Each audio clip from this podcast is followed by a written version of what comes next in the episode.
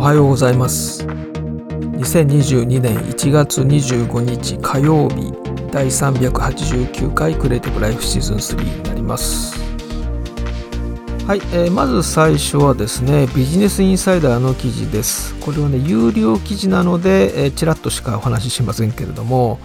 えー、情報の30%は1年で陳腐化する、まあ、そういう時代だよということでリスキリングという新たなキャリアへ踏み出すにはと個人が持ってる情報というのは30その30%はもう1年以内で使えなくなると。まあこれは業界によりますかね、分野によりますかね。テクノロジーに依存した業界っていうのは顕著ですけどもね。でもだんだん時代の変化がね、これだけ早くなってきますと、まあテクノロジーをね、扱う業界以外も関連してくるっていうことでしょうね。リスキリングですね。これ経済産業省の定義では、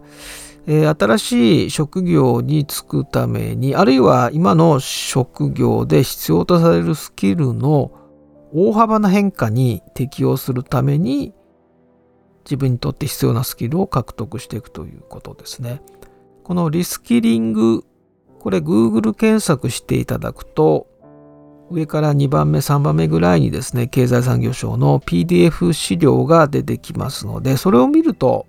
詳しく書かれています。えー、リスキリングというのはリカレント教育ではありませんよということですね。何かを学ぶために仕事を辞めたりっていうことではなくて、それから、えー、単なる学び直しでもないということですね。なんか自分が興味のあるものがたくさんあって、えー、そういうものを学んでいくというようなことではなくてあくまでも自分の仕事の中で自分の価値というものをですね維持していくためのスキルかスキルで獲得していくというものなのでその辺の違いを理解していきましょうっていうようなことが書かれてますね。でこの、え、リスキリングのですね、えー、まあ、先駆者といいますか、えー、企業 AT&T なんですけれども AT&T がえー、2008年の段階でこの問題を把握していたと。でその当時のことで言うとこの AT&T がですね25万人の従業員がいてでこれからの事業ですね未来の事業に必要なスキルを持つ人っていうのはもう半数に過ぎなかったと約10万人はもう10年後には存在しないであろう仕事のスキルしか持っていなかったということで、まあ、問題視していたということですね。これ15年前にすでに把握していた。そして2013年にワークフォース2020というリスキリングのイニシアティブをスタートして現在も続いている。2020年までに10億ドルかけたということですね。そして10万人のリスキリングを実行したということですけれども、まあこれはもう本当にあのテクノロジーに依存した業界まあ例えばねウェブ業界なんていうのはだってウェブデザインの本図書館に行って20年前のウェブデザインの本まあ図書館ならあると思うので見ていただければねやってることが本当初歩的なことですよね。だからそれからもう10年20年と経ってもう覚えない覚えなければいけないことがたくさん出てきてるわけですね。で例えばその頃からウェブデザイナーやってる方はもう常にアップデートし続けてるわけです。だからそういう意味ではもうそれは当たり前のようにやってきてたわけですけれどもそれがまあ他の業界でもそういう状況になってきたというそういう記事ですね。はい、そしてもう一つ、これもね、ビジネスインサイダーなんですけどもね、これもまたちょっと有料記事で、ちらっとしかお話ししませんけれども、まあ、環境破壊を批判されているファッション業界というような記事なんですけれども、まあ、要するに、ファッション業界っていうのは、えー、世界の二酸化炭素排出量の10%も占めてるんですね。で全産業全ての産業の中で2番目に多く水を消費しマイクロプラスチックを海に流し込み汚染しているということのようですね。でこれはファストファッションと呼ばれるビジネスモデル大量廃棄されるものですけれどもまあこれがもう環境に大きな負荷を与えてるということですね。でしかもすぐには改善できないことだと。まあファッション業界っていうのはこのファストファッションをずっとねやってきてますから、えー、今こういう状況になりまして特にそのね消費者の中でもこういった環境問題に関心のある消費者それから環境保護の専門家の方々からはもう非難の声が上がってるということですね。でこれに関してはですねえー、15日の第379回の配信の時に、えー、ZOZO の ZOZO テクノロジーズのですね、バーチャルファッションの話をしました。でこれは、まあ、アパレル業界に構造的な課題があって、まあ、特に環境負荷が大きいと言われていたのが大量の見込み生産ですね。えー、それを 3D 技術や AI を活用したプロジェクト、まあ、このバーチャルファッションというものを立ち上げて、えー、そのサンプル制作のロスを軽減すると。まあ、3DCG を使うことによって先行受注を行い、見込み生産による在庫ロスを軽減していくということをやってると。まあ、ZOZO はね、いろんなあの、この 3D 技術なんか使った様々なサービス取り込んでますけれども、この ZOZO テクノロジーズがやってるんですよね。このつこの話は15日の配信、えー、詳しくお話ししております。それからですね、その前ですね、11日の、えー、第375回の配信の時には、えー、KDDI の例をお話ししました。服飾デザインにバーチャルヒューマン活用と。まあ、アパレル業界では、この商品の企画の段階ですね。まあ、上位工程においてたくさんの実物のサンプルを制作する。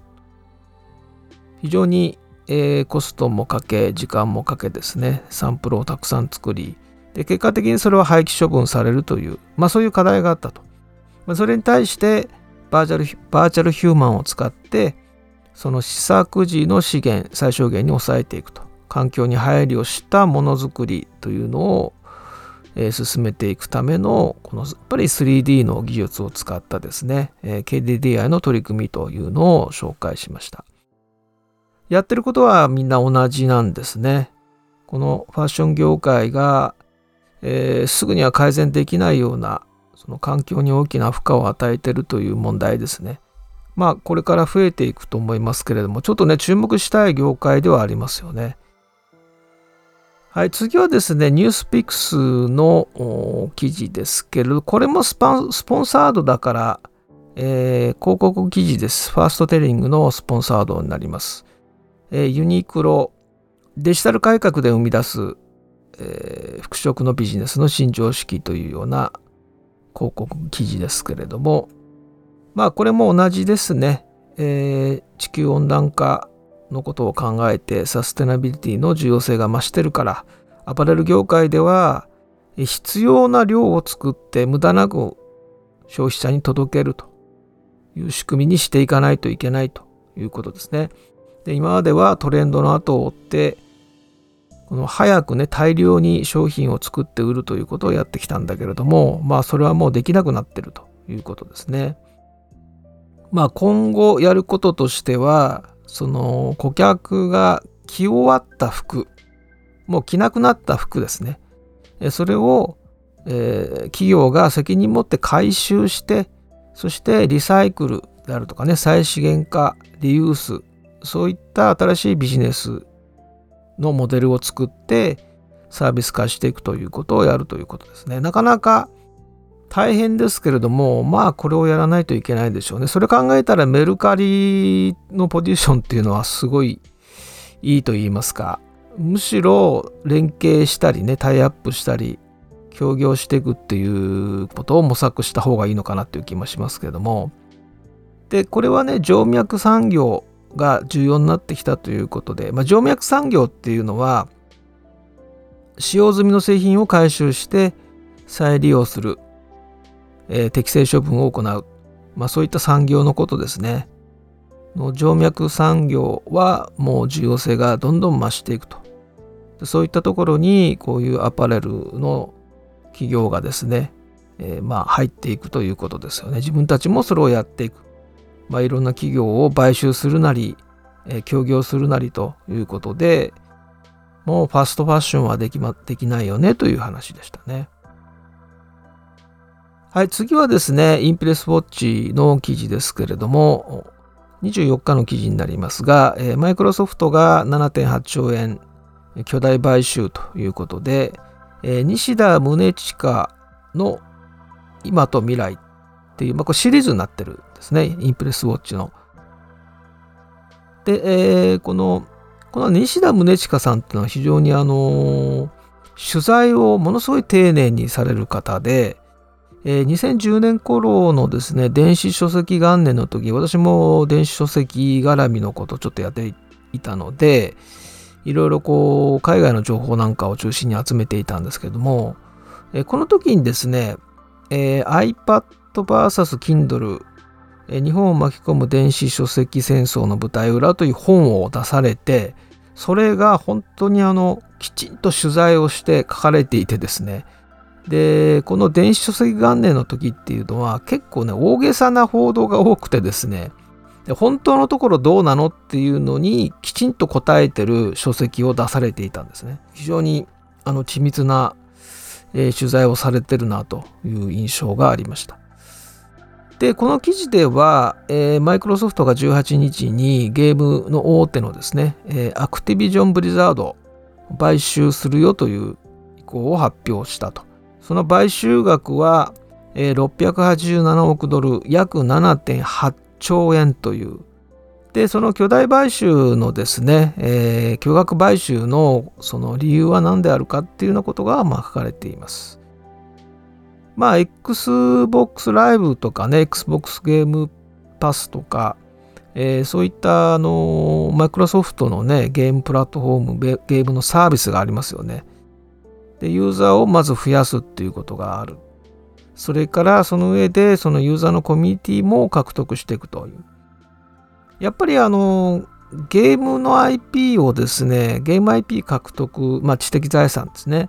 獲得することによって、えー、これはね、海外のよくここ去年ぐらいからの記事に多いんですけど、トランスメディアストリーテリング的なバリエーション。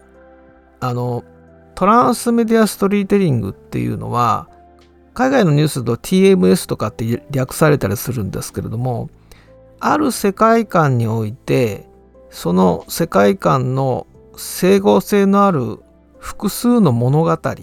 これを複数のメディアで展開する。そうするとまあ例えばドラマだけ見てると謎がちょっと残ってるんだけどゲームをやると少しわかるとかね。でさらに映画を見ると全てがわかるとかね。でそういう、あのー、複数の物語に分散させてでそれをさらに複数のメディア展開して次第にストーリーがの全貌が分かっていくっていうような手法をトランスメディアストーリーテリングと。単一メディアで一気にこう、ね、公開するよりも非常に重層的で、まあ、ユーザーとしてもその中にどんどんどんどん引き込まれていくっていうね。えそういうことができるこれうまくやらないといけませんけれどもね。失敗したら最悪ですけれども。でね、結構ね、あの日本のまだ情報、日本語の情報がないんですけれども、このゲーム IP を獲得すると、これができるんですよね。トランスメディアストリーテリング的なバリエーションを持たせて、さらにどんどんこうユーザーを増やす。ユーザーのコミュニティも盛り上がりますし。で、このトランスメディアストリーテリング、まあトランスメディアナラティブっていう書き方もありますよね。で、このトランスメディアストリーテリングっていうのは、ヘンリー・ジェンキンスという南カリフォルニア大学の教授の方ですね。で、この方が書かれた本、コンバージョン、コンバージェンス・カルチャーっていう本があるんですけども、日本語版も出ています。で、この中で、えー、まあ、語られてる概念なんですけれども、コンバージェンス・カルチャーですね。これを読むと、大体イメージができると思います。ですから我々の情報の出し方もそういう先行的にその情報がね開発者の方からスニークが出たりとかでもうベータプログラムで誰でもユーザーの方はそれに参加できて次に出るバージョンをもうね実際に触ってるわけですからユーザーの方が。そういうことを踏まえて情報を出していくっていうことになるので、えー、非常にね、この謎解きみたいなね、今まではそういうのなかっアジャイルじゃない時って、一切情報を出しちゃダメっていうね、えー、ことで、もう情報が一切出なかったわけです。新機能が搭載されて初めてユーザーのみんながその、あ、こんな機能がついたって言って、そこで初めてわかるっていうのが今まででしたけれどもね。だんだんちょっと変わってきてるということですよね。はい、えー、ということでですね、えっ、ー、と、今日、えー、ライブがあります。夜10時からなんですけれども、アンリアルエンジンですね。えー、いつも月1でやっているね、フォトショップライブのような感じにはちょっといかないと思いますけれども、